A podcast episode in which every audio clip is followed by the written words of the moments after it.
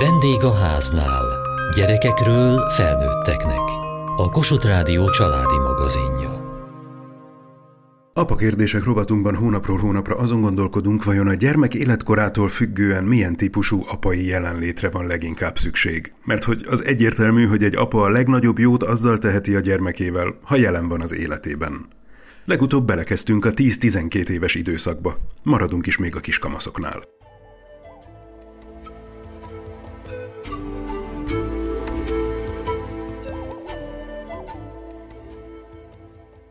10-12 éves korban, most már egyre több gyerekemen látom, és, és magamon is látom, hogy olyan, mintha ilyen élet témákat kapnánk. Kígyósi őrs, öt gyermekes édesapa. Azok a dolgok, amikre megerősítést kaptunk a környezetünktől, akár a családunktól, vagy közeli barátainktól, hogy az kezd fontossá válni hogy nálunk van az az intézmény, hogy születésnapon, amikor éppen eszük a tortát, akkor a születésnaposnak mindenki elmondja egyenként, hogy mi az, amit szeret benne, mik azok a jó tulajdonságai, ami, amit különösen értékesnek tartunk. És hogy, hogy itt a testvérek is, és mi is szülők, meg hogyha ott vannak barátok, akkor ők is mondják. És hogy azt kezdem el figyelni, hogy, hogy a 10-12 éveseink egyre élesebb fülekkel, egyre sok energiát odavíve figyelik azt, hogy, hogy, hogy mire kapnak pozitív megerősítést. És valahogy ebből identitások, szakma, irányok, vágyak kezdenek kialakulni. A legnagyobb lányomnak többször adtuk ezt a visszajelzést, hogy olyan jó, hogy, hogy amikor lát maga körül valaki elesettet, aki támogatáshoz szorul, akkor, akkor úgy mellé tud ülni, és együtt tud szomorkodni, meg tud hallgatni. Ő most készül egy pszichológus szakmára, vagy van egy ilyen bármikor mindannyiunkat föl tud vidítani, meg tud nevettetni, szokatlan helyzeteket tud teremteni azzal, ahogy ő, ő játszik az arcmimikájával, hogy ő például színészi pályára készül. Nyilván most tíz évesen ez egy ilyen különlegesen izgalmas gondolat számára, de hogy, hogy nagyon-nagyon tetszenek ezek a szereppróbák, ahogy rácsatlakoznak ezekre a visszajelzésekre. És én is emlékszem, hogy, hogy már felsővezető voltam, amikor azt a visszajelzést kaptam a tulajdonosi körtől, hogy hát ős, nagyon jók a szakmai eredményei, de, de veled kutya kemény, nagyon rossz együtt dolgozni. És hogy mindenki azt mondja, hogy, hogy emberileg inkább öt lépés távolságot vesznek. És akkor kaptam egy pszichológust, aki, akivel dolgozhattam ezzel a kérdéssel, hogy hát tartsam meg a szakmai eredményeimet, de azért legyek egy kicsit jobban működő kollega, akkor ez a pszichológussal az első ülésen talán eljutottunk az én tíz éves kori élményemhez, amikor édesapámmal megyünk hazafelé az iskolából, és elég rossz bizonyítványt kaptam, és ő üvölt velem, hogy fiam, hogyha így tanulsz, akkor még kukásnak sem leszel jó.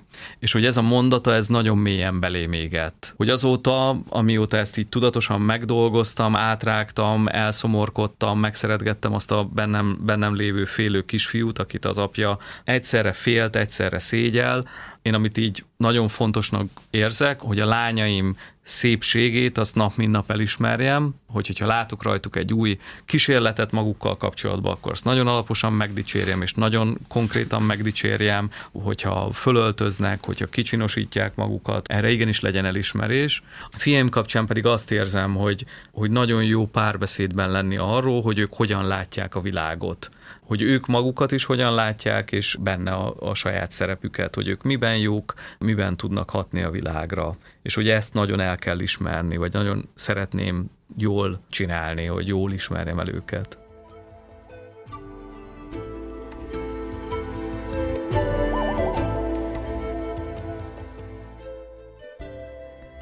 Szülőnek miért különösen nagy kívás a kamaszkor, mert hogy a saját kritikáját tapasztalja meg benne. Éger Csaba, pszichológus, három gyermekes édesapa. Tehát meglátja, amire a szülő, a felnőtt ugye már kitalál magának módokat, hogy azzal hogy ne találkozzon a mindennapokban, de aztán a gyereke megéli. Már pedig magammal szembesülni, az mindig nagyon nehéz. A kamasz az, aki ki fogja mondani azt, amit én nem akarok látni magamban hogy olyan dolgok fontosak nekem, amik igazából nem koherensek, nem kerekek, nem logikusak, nem beláthatóak, de én nekem valószínűleg azért úgy kényelmes, amiért esetleg a kamasz nem látja. Tehát van egy szélesebb spektrum, amiért én megtanultam, hogy én nekem úgy érdemes csinálnom, de ez a kavics, ez nagyon tud nyomni engem a cipőben. Tehát amikor szülőként fölteszem azt a kérdést, hogy az én gyerekemnek, és ez nem feltétlenül csak a kamaszkorra igaz, csak a kamasz az, akinek megvan a verbális eszköztára, meg a bátorsága jobb esetben, hogy kimondja ezeket. De hát apa, te is ezt csinálod. Így van, aki nagyon rá tud tapintani ezekre a fájó pontokra, hogy hú, bakker, tényleg, és hogy ezt nem gondolt, azt hittem, hogy már magam mögött hagytam, azt hittem, hogy megküzdöttem vele, vagy egyszerűen csak nem is akartam vele odaig találkozni, hogy, hogy a munkámat esetleg én sem úgy végzem, mert én sem feltétlenül vagyok szorgalmas, én is beszélek úgy a feleségemmel, ahogy én azt várom a kamaszomtól, hogy ne beszéljen mással. Én a szülő, mert nem úgy tartom a kapcsolatot adott esetben, ahogy elvárom a kamaszomtól, hogy ő beszéljen velem, mert azt mondom, hogy én vagyok a szülőd, értsd meg, hogy amíg 18 éves nem leszel, addig itt szabályok vannak, meg hogy a szülő, meg a tisztelet, meg az idősebb tisztelete, meg minden, ő meg néz rám nagy szemek, hogy ó, tényleg? És akkor te a nagyapával? Vagy a nagyanyával? Mikor hívtad fel utoljára? Mi volt múltkor karácsonykor? Az más. Az más. Meg amit szabad Jupiternek. De ez azt jelenti, hogy tulajdonképpen egy hiteles tükörképnek kell tekintenem azt a kamaszkölköt, aki egyébként pedig szemtelen és felháborítóan viselkedik. Nagyon pontos megfogalmazás, és jobb esetben erre már kis gyerekkortól is érdemes figyelni, mert hogy valóban a gyerek az, aki tükröz bennünket. Nagyon intenzíven, nyilván minél idősebb, annál kézzelfogható módon. Ugye az imént úgy fogalmaztam, hogy a kamasznak megvan már ehhez a verbalitása. Ő azt tudja, mert te így, meg úgy, te nekem nem mondjad, meg mit gond, ehhez hasonlók, ugye? De azért már a kisebb gyerek is egyébként, amikor egy-egy vitába keveredik, akkor hajlamos azt mondani, hogy de apa, hát azért amikor te múltkor így, meg úgy, meg amúgy négy-öt éves gyerekeimmel is ilyen kis beszélgetéseim már vannak, tehát ahol ez megjelenik nagyon. De megint hangsúlyozom, tehát a kamaszkor az, ahol pedig ezt már nem nagyon tudjuk magunknak mímelni. Mert oda teszi bele az arcunkba a kamasz. Keresetlen szavakkal, sokszor nyomdafestéket nem tűrő módon ki fogja mondani, hogy azért itt ez nem úgy működik. Rendben van, de akkor én mit csináljak? Tehát azt mondom neki, hogy igazad van, édesfiam, és ezzel bátorítom azt, hogy bizonyos értelmezési tartományok szerint még szemtelenebb legyen, vagy pedig ellenállok, és akkor elindul egy háború kamasz és apja között. Talán nem kell, hogy háború legyen, de mindenképpen feszültség abban viszont hiszek, és ez családokat kísérve tapasztalatom, hogy nem csak az a megoldás van, hogy bátorítom a szemtelenségre, vagy azt mondom neki, hogy amit szabad Jupiternek, nem szabad a kisökörnek, és neked csönd van, te vagy a gyerek, amíg az én asztalom alatt lógatod a lábadat. Van arra is mód, hogy differenciáljuk, külön válogassuk azokat a dolgokat, amik itt történnek. Egy kamasznak is ki lehet mondani azt, hogy múltkor mondtad, hogy én így úgy amúgy ezeket a beszélgetéseket nem akkor érdemes folytatni, amikor a feszültség legmagasabb hőfokán ég. Addig üsd, amíg hideg, és itt nem a gyerekre gondolok, hanem az addig üsd a vasat, amíg melegnek az ellentétére. Nem akkor érdemes beleállni, amikor éjfélt beszéltünk meg, és hajnali négyre jött haza. Nem akkor érdemes beleállni, amikor beleüvölti az arcomba, hogy utál, és annak örülne a legjobban, ha nem én lennék az apja is, nem tudom. Te nem sülhet ki belőle jó, hanem amikor megtaláljuk újra mind a ketten nagyjából legalább így az alaphangot, és akkor van más választásunk, hogy megmutassuk neki, hogy ezzel mi magunk is küzdünk, mint ahogy most az ős, nagyon hálás vagyok neked, hogy ennyire nyíltan beszélsz az apaságodról, áttűnik abból, amit mesélsz, hogy ez neked küzdelem volt, hogy a, a saját apáddal és az apa-gyerek kapcsolatoddal azt először is átdolgozz, utána döntéseket hoz, hogy mi az, amit abból tovább akarsz adni, mi az, amit nem. És ezt már egy kamasznak is meg lehet mutatni, és ettől hitelessé válik, hogy elfogadom a visszajelzésedet, hogy valóban amit kérek tőled, az olyan, amit én magam sem tudok mindig teljesíteni, vagy maradéktalanul teljesíteni. Ezzel együtt ez nem jogosít fel arra, hogy te ne tedd meg.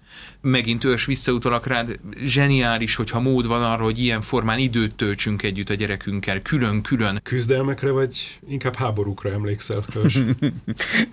Igen, most is van 10 évesünk, egy 13 évesünk, aki nemrég lépett ki ebből a kis kamaszkorból. Az az élményem, amikor a legelőször először mentünk ezen a korszakon végig, hogy olyan ez önismeretileg, mint hogyha a hátadat gyalulnák. Hogy ilyen bőrrétegek jönnek le rólam, minden egyes ilyen, ilyen feszítő az, hogy mennyire okosak. Mert egy kisgyerekkel azért könnyedén lehetett olyan akár monológokat is tartani, amivel, amivel igaznak érezted magadat, de már egy 10-12 éves is olyan precízen tudja megtalálni az ellentmondást a logikába. Maguk a helyzetek is ilyenek, amikor ordítok velük, hogy ne ordítsanak egymással. Tehát ez nem szorul sok magyarázatra, hogy igen, hogy ezután hogy lehet azt elmagyarázni, hogy ti miért ne ordítsatok. És van, amikor tudok vicces lenni, ez nagy ritka, és mondom azt, hogy hát pont azért, hogy ne ilyen szörnyetegek legyenek, mint én, de igazából nincs erre válasz. Persze, hogy jobbat akarok nekik, mint ami, ami én vagyok, mint ami, ahova én jutottam el, hogy azt szeretném, hogy messzebbre jussanak, és többet érjenek el, boldogabbak legyenek, gazdagabbak legyenek, lelki értelemben. De egyébként szép lassan azt, azt kezdem gondolni, most már nagyon sok réteget legyalulva a hátamról, hogy, hogy nincs is olyan, hogy nevelés. Kisgyerekkorban még talán volt, így azt mondom, hogy ez és ez, és ezt értsd meg, fiam, értsd meg, lányom, ez így fontos, így úgy, hanem olyan van, hogy ők nagyon-nagyon aprólékos figyelemmel néznek minket, és ha az jó vagy rossz, akkor is csinálják, és az orrunk alá dörgölik, és ennek a feszültségéből valami lesz.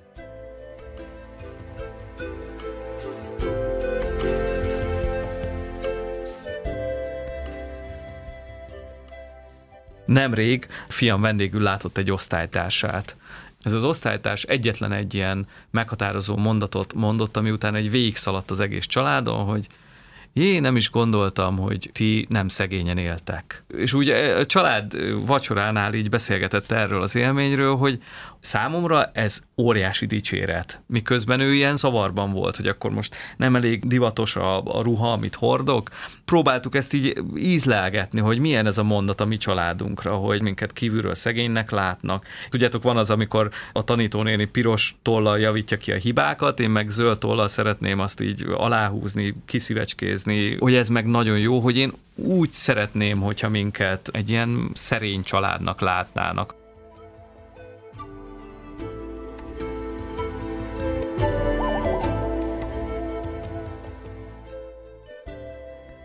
Ős az előbb említette, hogy egy idő után eljuthatunk oda apaként, szülőként, hogy a nevelés az mint olyan létezik-e egyáltalán? Hú, ez egy nagyon izgalmas, már-már filozófiai jellegű beszélgetés, de valóban szakemberként is és apaként is ezt a kérdést, ezt jól át tudom érezni, hogy nevelés vagy sokkal inkább pusztán mintaadás, a pusztán nem lekicsinylő, hanem hanem inkább a valóság erejét segítségül hívó szóként van itt most jelen. Tehát, hogy nem csak a szülőknek a mintaadása, hanem akár a család, ahonnan származom, a környezet, ahonnan származom, az mennyire meghatároz bennünket, és hogy, hogy valóban úgy indul azért egy kisgyerek, két-három éves korában ugye elkezd már aránylag sokat beszélni, és ki is tudja mondani, miután mímeli másolja a szüleit, hogy ő neki ez fontos, mert apa is úgy csinálja, vagy mert anya is úgy csinálja. Például én motorozom, és akkor a fiamnak ez, aki most amúgy négy éves, de hogy mondjuk ez egy éve kezdődött intenzíven ez a sztori, hogy ő, ő elkezdte nagyon mondani, hogy ő akkor most vesz motorosulat, és akkor mindenféle ruha darabot, amit talált, az definiálta éppen aktuálisan motoros ruhának, és hát sisakja nincs, de a kezével mindig mutatja, hogy a szem előtt a homlokától a tenyérét lehúzó, hogy ő most becsukja a plexit eleinte így csak feltűnt a rajongása, hogy ő most motoros ruhában van, és elkezdtem vele beszélgetni, aminek a lényeg az volt, hogy most ez neki tulajdonképpen miért fontos. És a válasz pedig egyszer annyi volt, hogy mert te is. A különbség pusztán abban fog majd megjelenni később a három éveshez képest, hogy a három évesnek nem sok veszteni valója van, ő neki nem sok szégyenérzete van, ő, ő egyszerűen csak befogadja, ami van, és ezt így ki tudja mondani. A kamaszkort megerőző időszakban, meg a kamaszkorban ott már nagyon sok minden belejátszik, kortársaktól kezdve saját elképzelések, ezért ott már nem fogom tudni ezt ennyire tisztán kimondani. De nagyon meg fog határozni milyen mintát hozok. Az egyén működésmódja az a szülőhöz képest azonosulás vagy ellenazonosulás semmiképpen sem hagyja hidegen. Van, hogy úgy döntünk, hogy éppen az ellenkezőjét fogom csinálni, de ha éppen az ellenkezőjét csinálom, akkor is tulajdonképpen a gyökér ugyanaz, attól nem szakadtam el, a meghatározó impulzus ugyanaz, mert ahhoz viszonyítom az én jelenemet. Ha szavakkal nevelésre gondolok, akkor hajlamos vagyok azt gondolni, hogy valóban annak valami kevés hatása van. Sokkal többet ér a példa. De ha a nevelésre úgy gondolok, mint szokások kialakítására, akkor azért arra valami esélyem csak van. Sáros lábbal nem megyünk a nappaliba. Ez egy szokás És kamaszkorban értem, hogy ez is megkérdőjeleződik, de valami csak marad belőle. De akkor abszolút hiteltelen vagyok, hogyha én sáros lábbal bemegyek. És nagyon, csak egyszer, csak picit. és nagyon sokszor megtesszük egyébként, hogy egy nagyon tiszta elvet fektetünk le, és a gyerekeink pont akkor pont úgy kapnak rajta, hogy hát nem csak kicsi, hanem szemet szúró ellentmondásba keveredtem az általam lefektetett szabályjal. És ilyenkor erre nekünk egyébként van egy intézményünk, ezt hívjuk családi kupaktanácsnak, a hűtőn van kint rendszeresen egy fehér lap, amire lehet fölírni témákat kisebb gyerekek általában ilyen témákat raknak föl, hogy akkor szabályozzuk újra, hogy ki hol ül az autóban, mert ez rendszeres konfliktusforrás, de azért a nagyobb gyerekek sokkal inkább ez a beszéljük újra a zseppénz szabályozást, beszéljük újra a képernyőidő szabályozást. Ennek nagyon fontos szerepe van. Még akkor is, hogyha a beszélgetés végén mi azt mondjuk, hogy szülőként így döntöttünk, de hogy ezek szóba hozhatók, kimondhatók, hogy erre hatásuk van, szerintem e- ennek nagy jelentősége van.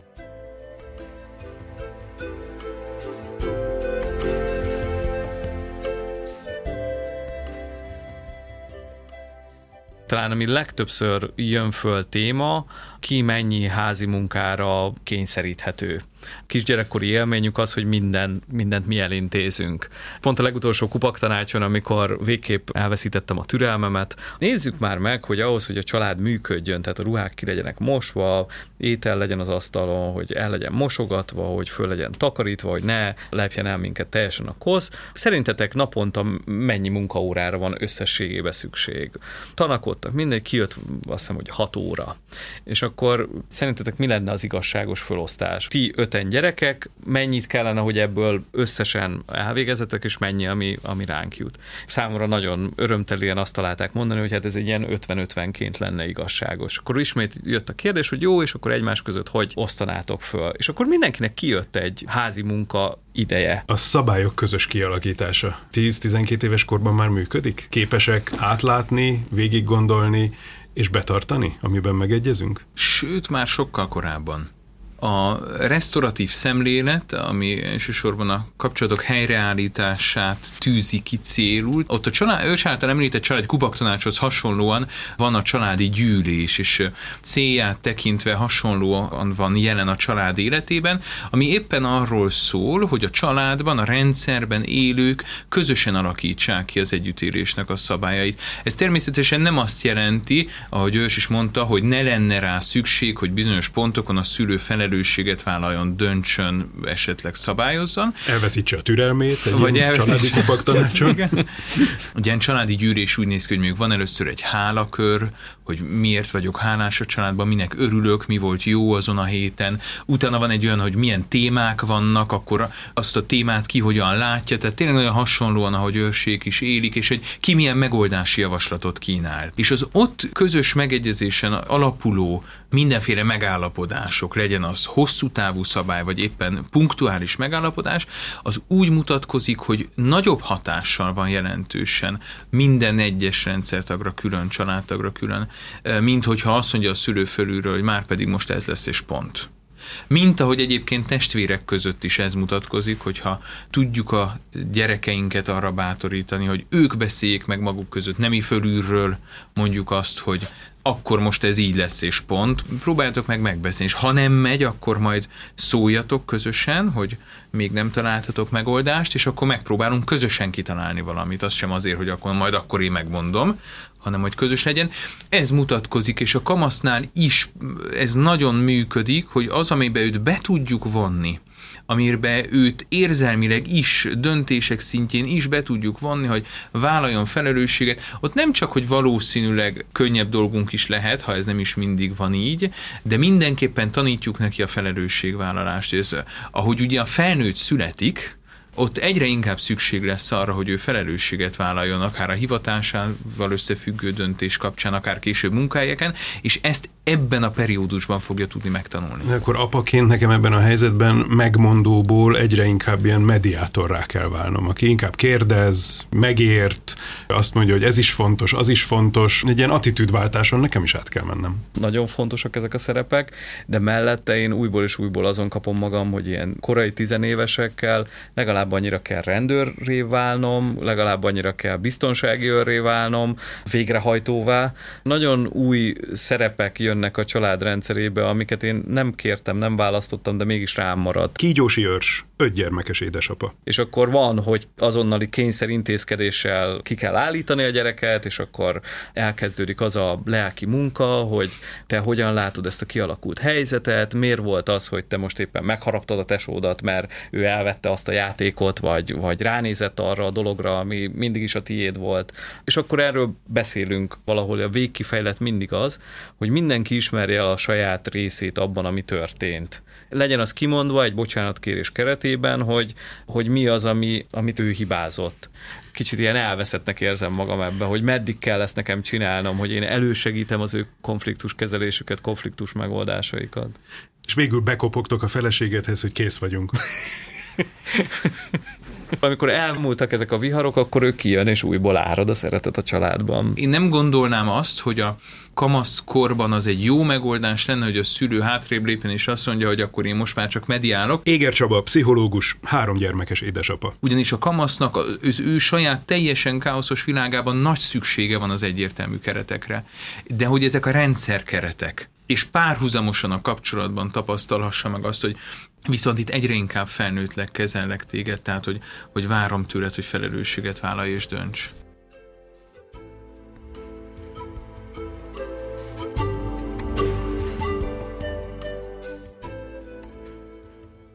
Apa kérdések rovatunkban arról tanakodtunk, milyen apai jelenlétre van szüksége egy kiskamasznak. A következő hónapban innen lépdelünk tovább. Addig is várom apai vagy apasággal kapcsolatos kérdéseiket a vendégháznál kukac mtva.hu e-mail címen. Kövessék műsorunkat podcasten, vagy keressék adásainkat a mediaclick.hu internetes oldalon. Műsorunk témáiról a Kossuth Rádió Facebook oldalán is olvashatnak. Elhangzott a vendégháznál. A szerkesztő riporter Süveges Gergő. A gyártásvezető Mali Andrea, a felelős szerkesztő Hegyesi Gabriella.